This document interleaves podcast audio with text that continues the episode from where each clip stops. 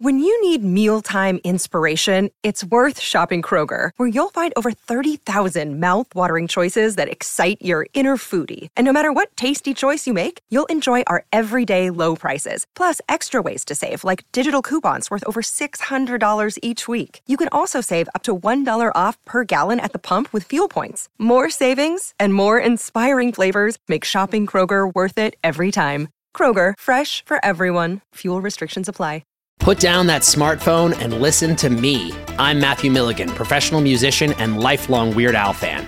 Each week, I'm joined by professional podcaster and close personal friend Matt Kelly to take a dive off the deep end into the vast career of pop culture icon Weird Al Yankovic on our show, Weird Algorithm. Along with some very special guests from the worlds of music and comedy, we tackle every song, every television appearance, and every bit of sketch comedy Al has produced in chronological order, covering the good old days of My Bologna and Eat It, the fun zone of tacky and white and nerdy, and everything in between. As we go, we're ranking the songs, albums, and music videos in the hopes of creating the ultimate guide to a career bigger than the biggest ball of twine in Minnesota. So the next time you're having one of those days, stuck in a traffic jam, wondering why does this always happen to me, just kick off your sneakers and stick around for a while because we've got it all on Weird Algorithm, available wherever you get your podcasts. And now you know. Was that enough references? Hey, do you have an idea for a podcast but don't know where to start? Or do you have an already existing podcast that you want to take to the next level? Well, check out WeKnowPodcasting.com. From concept development to theme music to editing to logos, WeKnowPodcasting.com is a one stop shop for all things pod. Don't hesitate to hit us up. We're very nice.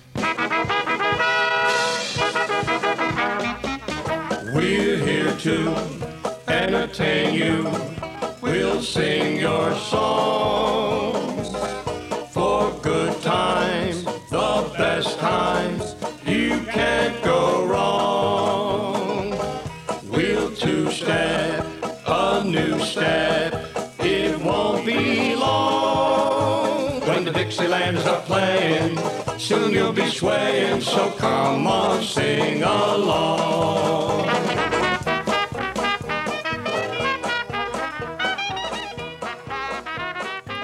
Bonjour and hello, and welcome to another episode of Before My Time. I am your host, Kelsey Laurie, and we are here to talk about things that happened, well, you got it, before our time. We are joined, as always, with our beautiful friend and producer, Matt Kelly, and he's going to talk about John Waters. Let's hear it. My mother and father were supportive and horrified. People said, Why wouldn't you let your parents? That's torture. That's parents' abuse. What parent would be proud their son made pink flamingos? Really? I mean, in people's divine parents, how liberal can you be? You're in drag eating dog shit. You know, that's. Dr. Spock didn't tell you what to do in a baby book for that. I get why his parents were uptight. That was the point. Okay, so Matt, we are going to talk about, well, mainly you are going to talk about John Waters, and you are going to educate me on his genius. Yes. So before I even explain why we're talking about John Waters, I want to ask you what is your knowledge base on John Waters so I have a starting point. The only film I've seen of John Waters is Crybaby, which I absolutely fucking love. I have, I just need to plug this shamelessly, a Traci Lords who plays Wanda in Crybaby. She has her own clothing line, and I have a Wanda dress that has like Crybaby stuff all over it. It's incredible. Perfect. Okay, that So is a that is a great piece of knowledge for reference point. So, the reason I wanted us to talk about John Waters today is that this month is the 50 year anniversary of Pink Flamingos, arguably the most infamous film John Waters has made. So for the Geekscape YouTube channel, I rewatched it and am doing kind of a little like five minute why we love Pink Flamingos video. But John Waters is among my absolute favorite filmmakers. I think that he is a a genius of bad taste. And I think that he's one of those people that I, I have a hard time really recommending to people because it is Mhm. very off putting what his style Mhm. is. But uh, I think you will like the later half of his career with stuff like Crybaby. I love Crybaby. Yeah, John Waters is from Baltimore. He was part of this like 60s like hippie acid filmmaking type thing. Very influenced by like Andy Warhol, but also really influenced by like porno chic So at the time that he was making Pink Flamingos, Deep Throat had come out and had become this like underground film sensation where people were going to midnight screenings of a porno and like actors and actresses in the film were getting arrested for indecency and and stuff That's like Linda, that. Linda, right? Linda yes, Lovelace. yes, Linda. Lovelace. So John Waters said, if that's getting them arrested for indecency, we need to up the ante. And he created Pink Flamingos with with the goal that he was going to make the most filthy, disgusting film that had ever been committed to film. And I can tell you, rewatching it just last night, it is still really disgusting and uncomfortable to watch God, 50 years after it's been made. It is an exercise in bad taste, is what what it's been called. So at the time, it was just him and his friends. They had these old handheld like crank the side cameras that they had found at Goodwill's and they were just making these bizarre films their humor was constantly like how offensive how crude can we get with this one of the shorts that they did was literally there was a radio host whose daughter took acid and jumped out of her bedroom window and died. Mhm. and the same week they had submitted a short film to a film festival based on her suicide. Like they were just like let's just do it. Why not? So they like had a drag queen play the daughter and just like went wild with it right? Mhm. so John Waters was always about like what can we how much can we push the limits? How much can we offend? And he came from this at the time an extremely underground queer film movement so all of his uh, actors and actresses uh, none of them would would be what you would call like falling into that cis binary type of person right Mhm. so a lot of drag queen a lot of edgy very counterculture to what was acceptable in the 70s Mhm. type vibe. So they make this movie, and the film is about two families that are battling for the title of filthiest people alive. so you've got the the lovely Divine playing Divine. And if you're not familiar with Divine, Divine was basically John Waters' best friend. I would argue the most influential drag queen in history. If you think of drag queens now, uh, I'm sure you've seen Victor Victoria. So, as you know, like back in the day in the 50s, 60s, 70s, the idea of a drag show was essentially like, how believable can you look like the other sex? Mhm. right? Divine was really the first one to do the exaggerated eyebrows and the gigantic, yeah, like as as over the top as you can. And now, if you watch RuPaul Drag Race, it's basically just twelve people inspired by Divine's look. Yeah, I didn't realize that this was like the first because that is like the kind of stereotypical like baseline drag queen makeup now is like the over dramatic kind of like caricature. Yeah, and that was a lot of that is credited to Divine because Divine was like, I'm never going to look beautiful, so I'm going to look like my version of beautiful, which is like punk rock and weird and and in your face. So Divine is essentially playing herself and she's described in the film as a homicidal maniac cannibal who travels with her traveling companion Cookie, her mentally deranged son Crackers, and her mentally ill mother Edith, who sits the entire movie sits in a children's playpen and just yells for how she wants eggs. And it's like a 60 year old non actress woman who is very large, missing a bunch of teeth, and she's literally just in her bra and panties sitting in this this playpen for the entire duration of the movie, just talking about how much she loves eggs over and over and over again. very weird shit. The rival family are the Marbles, who I'll just say that this is trigger this could be offensively triggering to some people but it is if you're listening to an episode about john waters you know what you're stepping into a little bit uh, so the marbles on their side of being the filthiest people alive is that they kidnap hitchhikers and then have their manservant impregnate them and then sell the babies to lesbian couples Oh my gosh. what, the, wait, I, what, what are we talking about? Like, I'm like, all right, John I mean. Waters. I've seen Cry Baby. What movie's- the fuck? this it's insane and then there's a whole lot of like they walk around flashing people just crazy stuff there's the most infamous scene is when divine literally eats dog shit as soon as it falls out of the dog's ass onto the ground What? on Oh camera God, to prove that she's the filth. It's Oh my god! It is- This I was like, I gotta see this movie, and now I'm like, I don't know if I want to see this no, movie. it is. So so I say this a little bit in the video, but I remember I had heard about this film forever, and I got it. It was the second movie I ever got through Netflix. like actually the DVD in the mail, Netflix. Yeah, Yeah, because I was like, I can't find this anywhere. Like, I could not find the movie in any video store. So, like, when I got Netflix, the first stuff that I put on my list was like stuff that I'd been looking for and couldn't find in the wild. And I remember I watched it. I thought it was the dumbest thing I'd ever seen. And I put it in its disc and I sealed up the envelope and I threw it in my mailbox, like almost disgusted. yeah. Like, I was like, I cannot have this in my house. And then 24 hours later, I was on Amazon buying a copy of it because I couldn't You're like, I can't stop I thinking about it.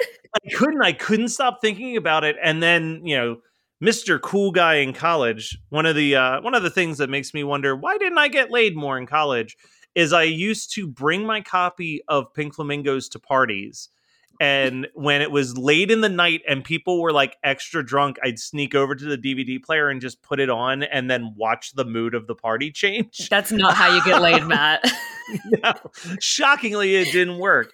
Um, but yeah, so he makes this very, very in your face, gross movie, and I'm just scratching the surface. There is. Oh God. So there's like a chicken that gets murdered in a part of the movie during a sex scene. It's it's Oh, I yeah, this is extreme. and the fact is that it's just him and his friends. And you watch it and you're like, how convincing could you be to convince all of your friends to That's do this stuff? I and he said, We're just thinking. on pot. Yeah, I looked at the budget because I I have it right here, and I was thinking I was like, who reads this script and goes, yeah, I'll I'll do that. Like I'm gonna eat dog shit Yeah. and all this, but it was a twelve thousand dollar budget. Yeah, it was just it was literally just him and his friends, and he says like the, that movie was was fueled by pot and poppers. Like they were just like stoned out of their gourd doing stuff. And he actually tells John Waters now doesn't really make films; he does public speaking, and he'll talk about how much he loved Divine because unfortunately Divine passed away mm. right as they were about to really bust into the mainstream. But you know, he said like when I talk about, he goes, people always ask me about like Divine eating the dog shit and stuff. And they're like, wasn't that weird? And he's like, really? The weirdest thing was that there was no fight about it. Like, I just said, hey, you're going to eat dog shit. And she was like, all right. Like- Yeah, like wait, and Divine even said like it was something she did absolutely once, and it actually became something that she came to despise because like she would get people would mail her poop like fan mail. oh my Um, gosh, thinking that that was like a thing that she was into, and she's like, "Let me make this very clear. That was a one-time thing that I did for a movie. Weird group of people. Movie is like huge underground success. You have the wiki open. Look at what it actually made in the box office on its twelve thousand dollar budget. seven million. Yeah, That's I know. I was like, of- whoa. Well, because everyone wants to see. I think we've talked about like the forbidden thing. The more we're like, ew, and now like even I'm like, I kind of want to see this. Like, Well, and and a lot of people attribute Rocky Horror for being the first midnight movie, but this is this actually mm-hmm. predates it by 3 years and it was exclusively shown at midnight. They would take it to like Philadelphia, San Francisco, New York City, like those super like left-leaning of course, type cities and be and show this at midnight. The movie is so offensive and so gross that the trailer doesn't show any footage of the movie. It's just a series of them interviewing people after they've left the movie. And then occasionally it'll cut to a still image and you'll hear the audio from the movie and the crowd reacting to it. John Waters has has said in an interview, and I think that this is actually very true, is he said, like, I could never make another movie like Pink Flamingos, but movies like it still get made and they're called the Jackass movies. Mm, yeah, that's so true. It's evolved into to stunts now, and he goes, and that's essentially, I guess, what we made was a we had a very loose plot to tie together a bunch of shocking skits. yeah, it was like it was just trying to get like people to do the most obscure things on film. Like you said, like yeah, his, so John Waters, one of the, the biggest things for John Waters that I love is he loves campiness. He loves over the top outrageousness. And the dialogue that he writes is so bad and so absurd. And towards the end of the movie, Divine decides that she needs to kill the marbles to to take the throne as the filthiest person alive. And she holds a kangaroo court in front of the press, which is just like four people standing there with microphones. But there's this brilliant scene where they're just interviewing her. Like she's like, "Ask me more questions," and they're like, "Do you like the sight of blood?" And she goes, "I don't just like it; it makes me Oh come." Just like can't you I just don't think you're gonna say something that'll top the last thing you say and then you do it. I'm like, yeah. It's so over the top. It's so outrageous. He he made what he called the trash trilogy, starting with Pink Flamingos. Then he made a film called Female Trouble, Mm-hmm, and then followed it with a film called Desperate Living. mm-hmm. I really I appreciate those films for what they are. They're not really my favorites of John Waters. After he does Desperate Living, he makes one last film called Polyester, Mm-hmm. which was no, came out in 1980. Uh, and the big thing with that was that it was presented in smell-o-vision. So you were given a card with eight scents on it, and they were all different colors. And while you were watching the movie, the color would pop up, and then you would scratch and sniff the card while you're watching the movie.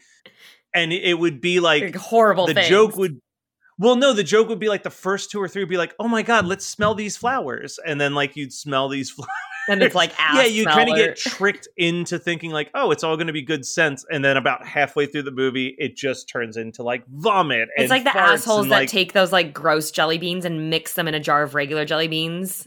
Have you heard? That's like that's the meanest thing I've ever heard. But it's like that. That's yeah, yeah. John- he he was a weird guy but then he disappears from filmmaking for a really long time he does Mm-hmm. polyester vanishes and then in 1988 he's inspired to write a movie based on one of his favorite childhood memories of the 50s which was going home after school and watching a dancing show local to baltimore and he wrote and directed the film hairspray Good morning, Baltimore. And- which like he the- is listed as a producer Yeah. of the Broadway show. He has a Tony for his work on the Broadway version of it, but I'm not sure if you've ever seen the original hairspray. I actually Hairspray. haven't. I've heard that it's a lot more obviously like crude and gruesome than the hairspray we know from Broadway, which is like so his joke with that one too during one of his quotes was the most shocking thing about Hairspray was that we got a PG rating on it. Like he did not intend for he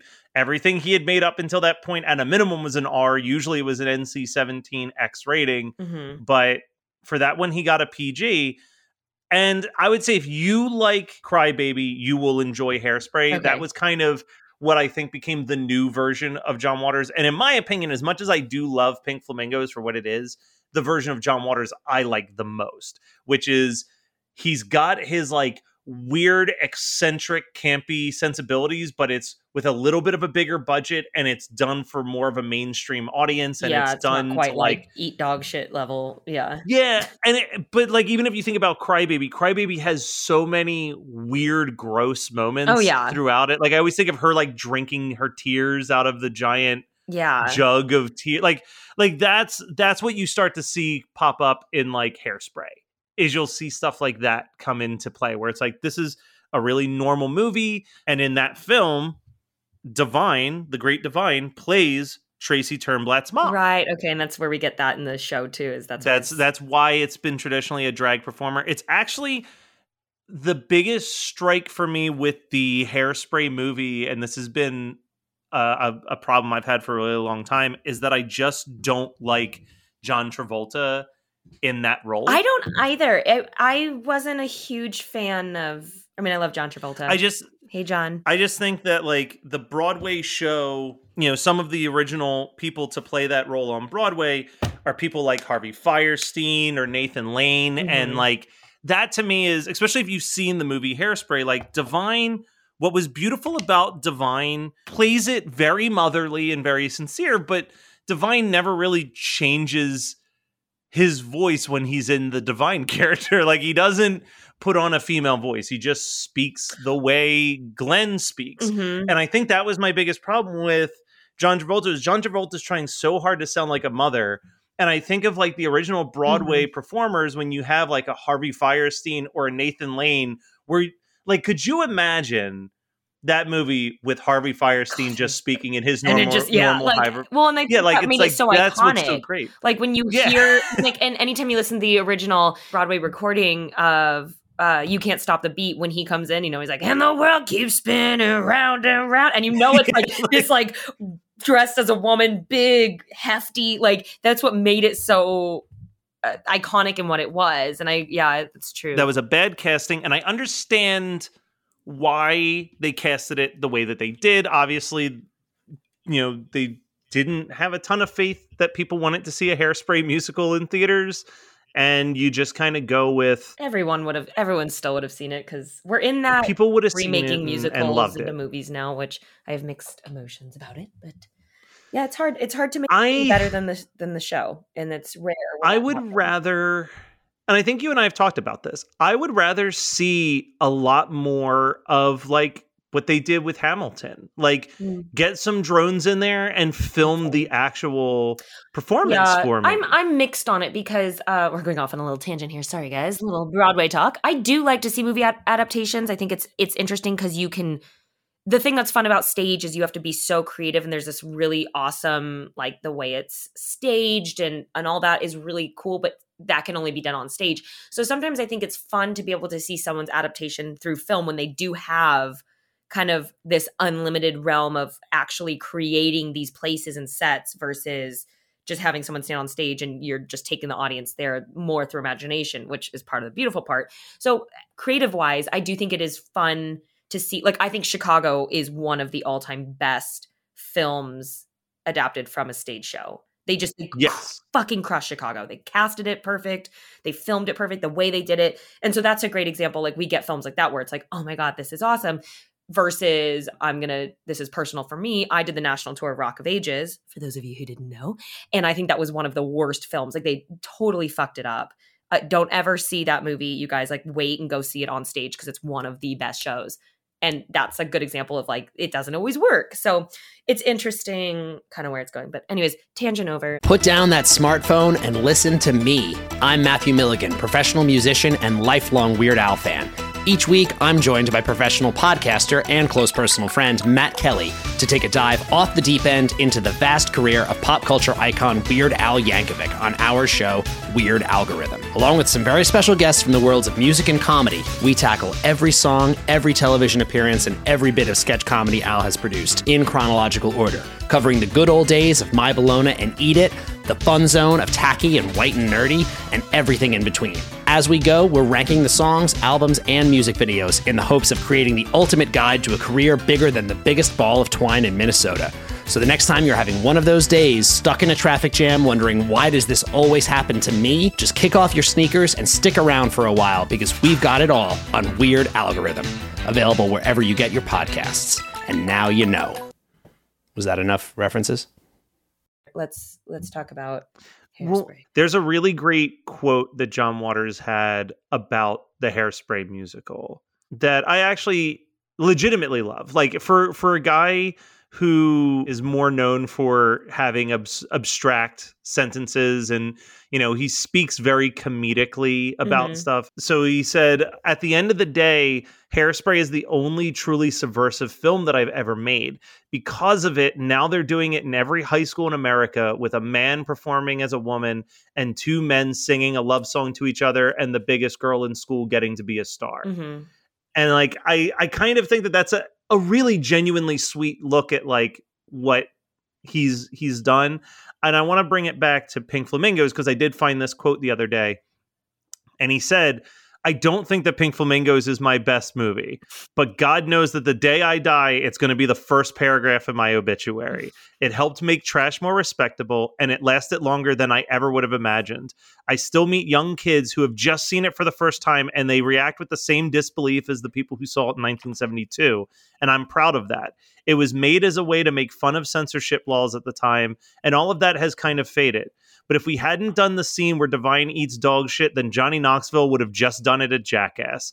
Those are the only films that have the true spirit of Pink Flamingos in them. I love how much he like respects Jackass and knows that he paved the way and is like, we're pioneers and they're continuing it on. Because I mean, we all love Jackass for what it is, but I, I love how much he, yeah. My, d- my dad took me to see Jackass in the theaters, and my mom didn't know because I was very young and she was pissed. And I was like, thanks, dad. That was awesome. So, dad, we should go see the third one. They're coming out with a new one. We should go. It's already out. Sneaks and bourbon. good. What? It's oh, dad, let's watch Jackass. Okay, anyway. he would talk about i'm just looking at famous john waters quotes but this was about seeing wizard of oz for the first time Mhm. And he goes, They throw water on the witch. And she says, Who would have thought a good little girl could destroy my beautiful wickedness? And that line really inspired my life. Sometimes I say it to myself before I go to sleep, like a small But prayer. does really sum up. You know, it's oh my gosh.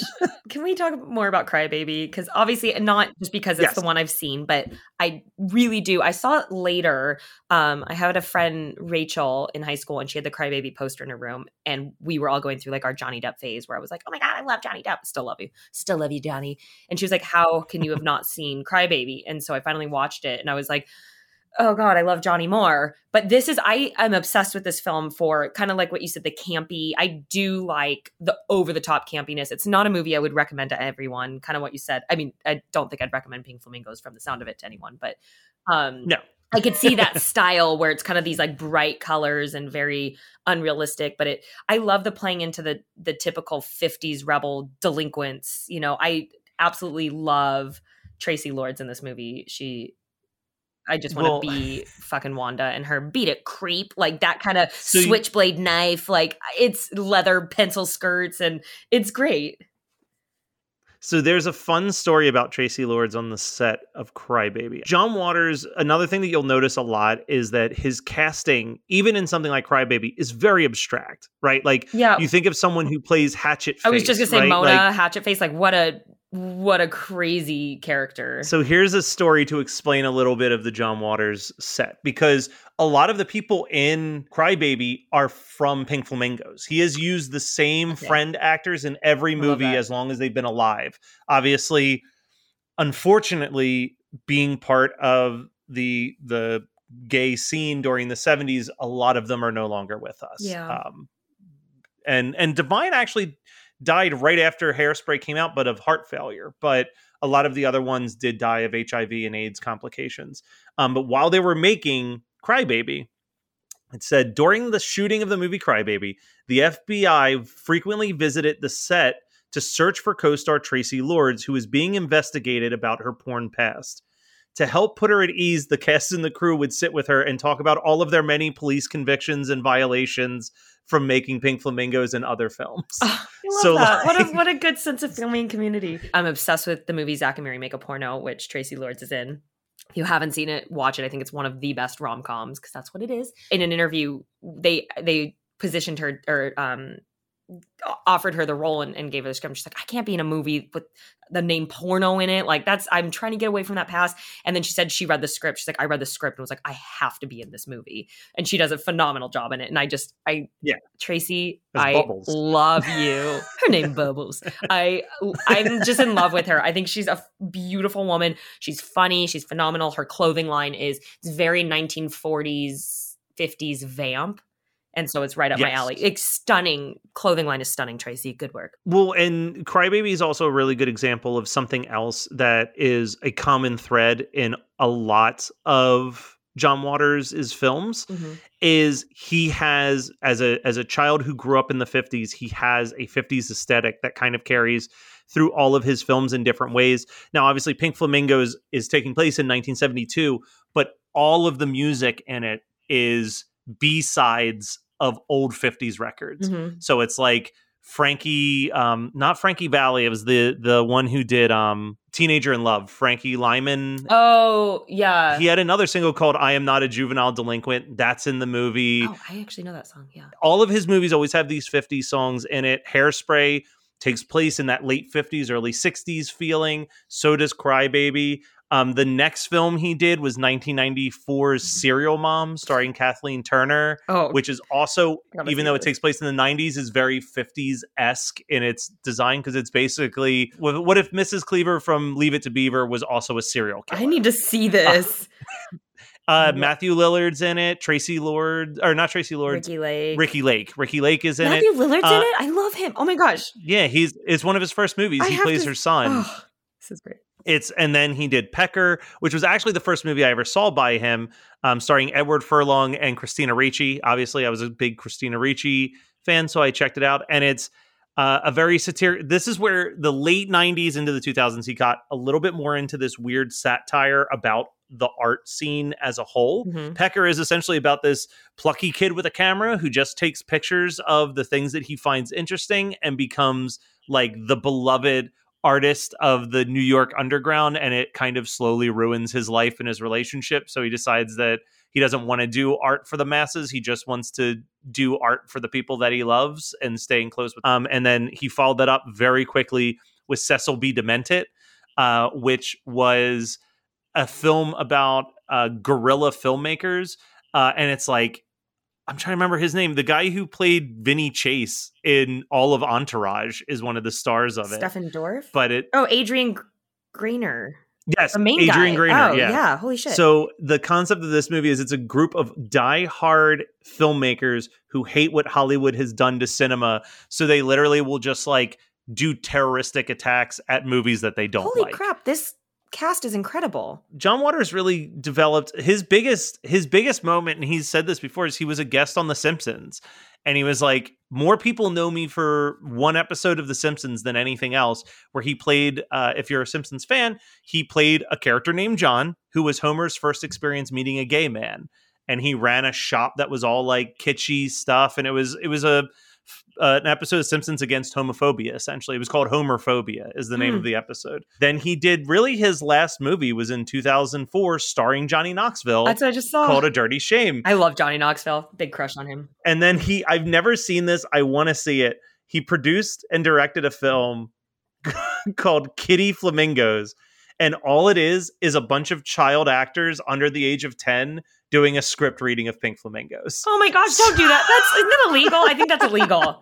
Pretty sure that's illegal. I'm so curious to watch this where it's just like, here's these kids and they're just going to read this crazy dialogue that I wrote when I was a child. But yeah, then he, you know, has pretty much become like he's a frequent contributor to a lot of magazines. Uh, you'll find if you look when the end of the year comes around, very often people tout like, what did John Waters think was the best movie of the year? Mhm. and a big portion of that is because like he's picked films like antichrist like it's usually like those really in your face subversive films like if you're someone who wants to watch a movie that came out that year that you haven't heard of and you want something that feels dangerous like you shouldn't be watching it he's usually the guy that's got that recommendation for the end of the year so he's he's kind of continued to be like he he's advertises the pope of trash but I'm I just saw that literally this Friday he was on an episode of Marvelous Mrs. Maisel. So like he continues to be in the public eye at I mean I think he's something like 80 years old almost, but he is continued to to persevere as this person that people look up to and and in a weird way he's kind of got this like you know how people there's no unkind words that anybody has for Mr. Rogers or like Bob Ross or even like a Weird Al Yankovic. Like there's these certain celebrities that that they're just overwhelming goodness Mhm. in the world. Mhm. Like he's almost like the trashy, mean spirited version of that, where he's really never done anything where people are like, oh, he's a bad person. he just writes these like But- crazy things that people associate with bad, but it sounds like he really like is like the father of a world of misfits. And so that makes him such like a giving person to this world of people that like don't quote unquote fit in, which is like I'm kind of going through and it's like, oh, that's like the theme of the story. Obviously, I do know the story of Hairspray and Crybaby and this, and it's kind of this like it's always the underdog or it's a lot of like two people who shouldn't be together because of society's image or fits. It's like going against that, which obviously Yes, he is and- that in his own life, which is really cool. Yeah, there's a there's a very common theme that carries through a lot of his Mhm. films, and and like I said, I think that that sweet spot is that late '80s into the early 2000s period where he was like really doing some nice satirical stuff with big, like big, like you said, like the cast of Cecil B. Demented is insane. Mhm. Like it is a stacked cast. Even a Dirty Shame has like a really big cast of like Johnny Knoxville, Tracey Ullman, Selma Blair. Like there's Yeah, like there's big name actors Yeah. Who want to work with him because like Johnny Depp wanted to break away from his like 21 Jump Street teen boy teen heartthrobness and he was like I need to make a movie with John Waters. Like that was like Like I believe he agreed to Crybaby before he ever read the script because he was like, I don't care what it is. if John Waters is making it, it will be outrageous. That. and that was kind of his drive for it. He- when Hairspray, the Broadway show, blew up, he continued to live in Baltimore. Like if you go to Baltimore, you can usually find him at a local bar and like he'll chat with you. Oh, cool. Um, one of my favorite lines that he ever said was, I have the best type of fans because the only people that recognize me are people I want to talk to. He had been asked, Why have you never left Baltimore? Like, you make movies and you do Broadway shows. Like, you should be living in New York or you should be living in LA. And I think about this quote so much, but he said, New York and LA are filled with a bunch of regular people who think that they're eccentric, but Baltimore's filled with a bunch of eccentric people that think that they're normal. and like, there's there's filmmakers that we talk. Tim Burton, I think, is a prime example of a, Tim, uh, a similar filmmaker where it's like you watch their film, and if you've watched enough of their movies, you could be flipping through the channels and find a Tim Burton movie that you never knew existed, but as soon as you see it, you're like, "That's, Tim, Burton. Right. They have such a like And- def- definite style.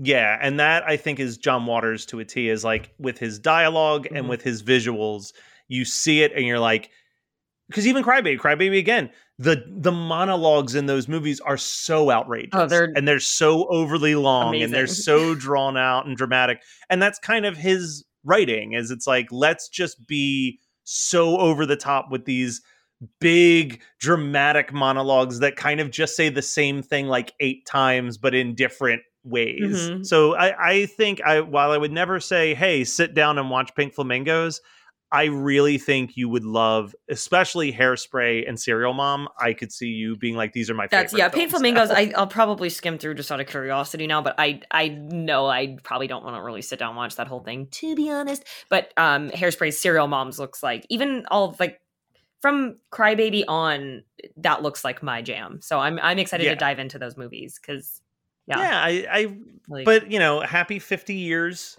to pink flamingos you you wild crazy movie i i Blazing Trails though. it's definitely one of those things where the 70s have that interesting aesthetic where a lot of the stuff is outdated and doesn't and isn't as effective as it used to be but then you do have like a pink flamingos or blazing saddles where it's like that stuff was subversive then and it's still subversive now Blazing, Like, Blazing it- Saddles is one of the all time best movies ever made. Just putting that out there. yes that's why i look i had to bring it back to things that you know right like i threw to crybaby Thanks. through to musical theater Yeah. i know how to i know how to juggle the topic to keep you No.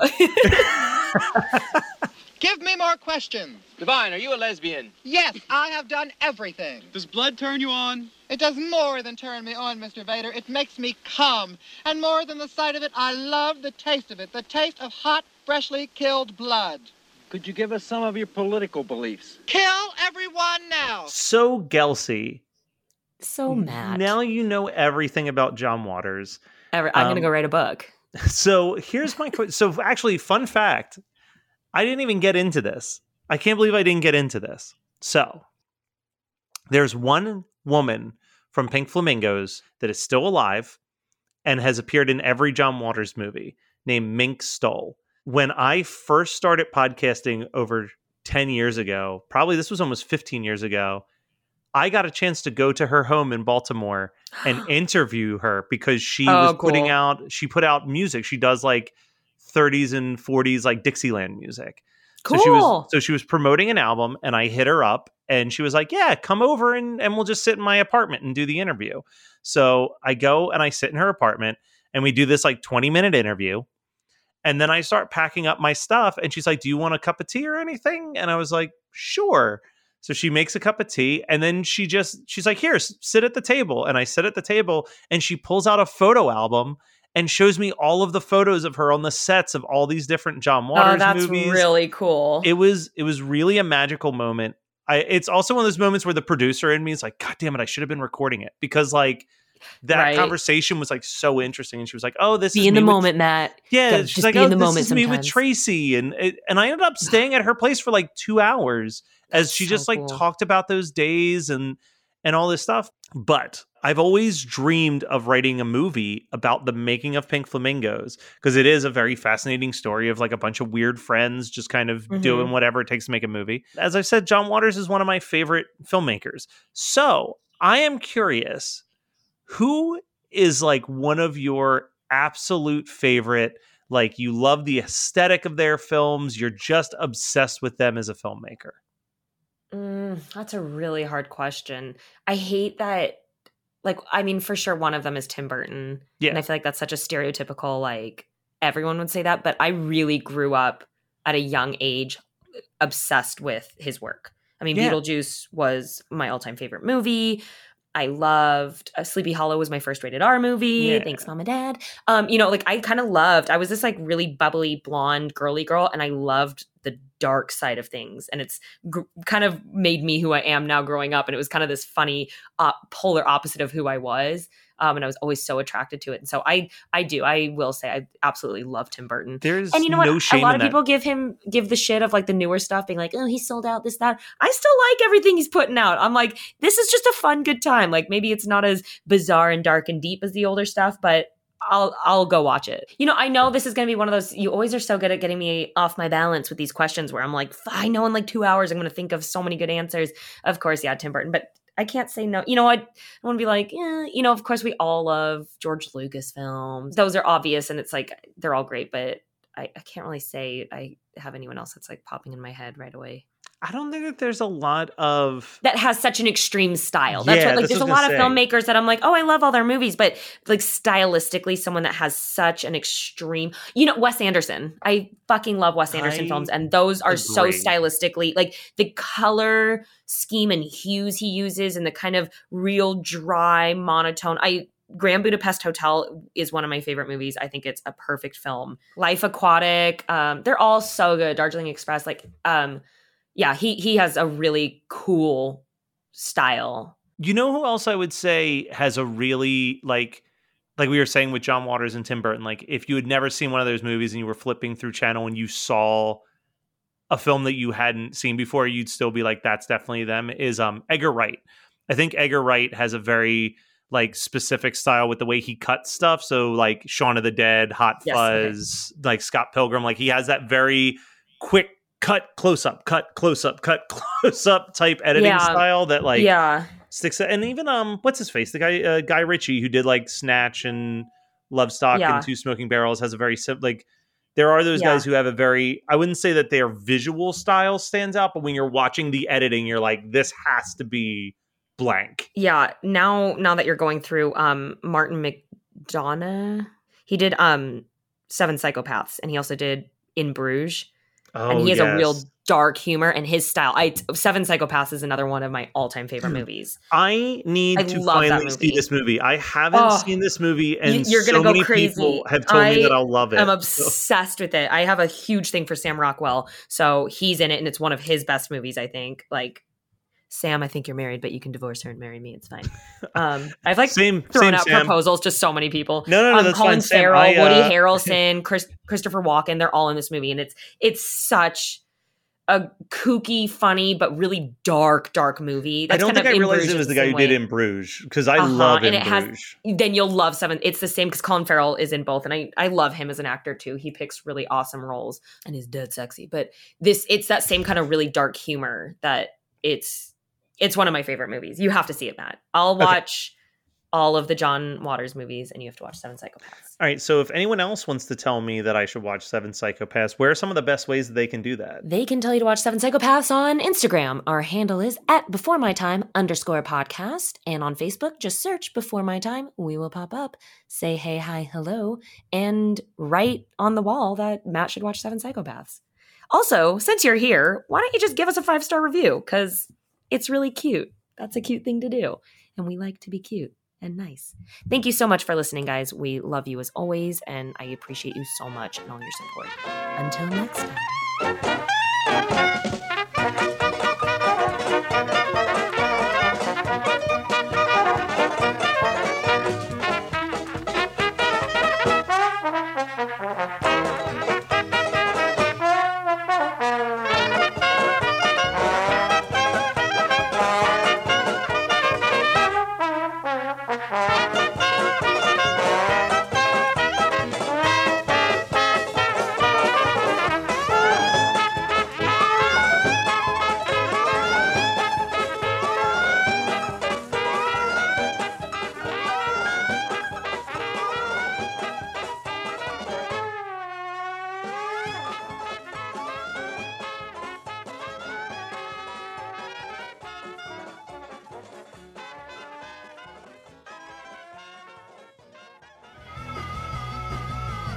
You're listening to the Geekscape Network. Put down that smartphone and listen to me. I'm Matthew Milligan, professional musician and lifelong Weird Al fan. Each week, I'm joined by professional podcaster and close personal friend Matt Kelly to take a dive off the deep end into the vast career of pop culture icon Weird Al Yankovic on our show, Weird Algorithm. Along with some very special guests from the worlds of music and comedy, we tackle every song, every television appearance, and every bit of sketch comedy Al has produced in chronological order, covering the good old days of My Bologna and Eat It, the fun zone of tacky and white and nerdy, and everything in between. As we go, we're ranking the songs, albums, and music videos in the hopes of creating the ultimate guide to a career bigger than the biggest ball of twine in Minnesota. So the next time you're having one of those days, stuck in a traffic jam, wondering why does this always happen to me, just kick off your sneakers and stick around for a while because we've got it all on Weird Algorithm, available wherever you get your podcasts. And now you know. Was that enough references?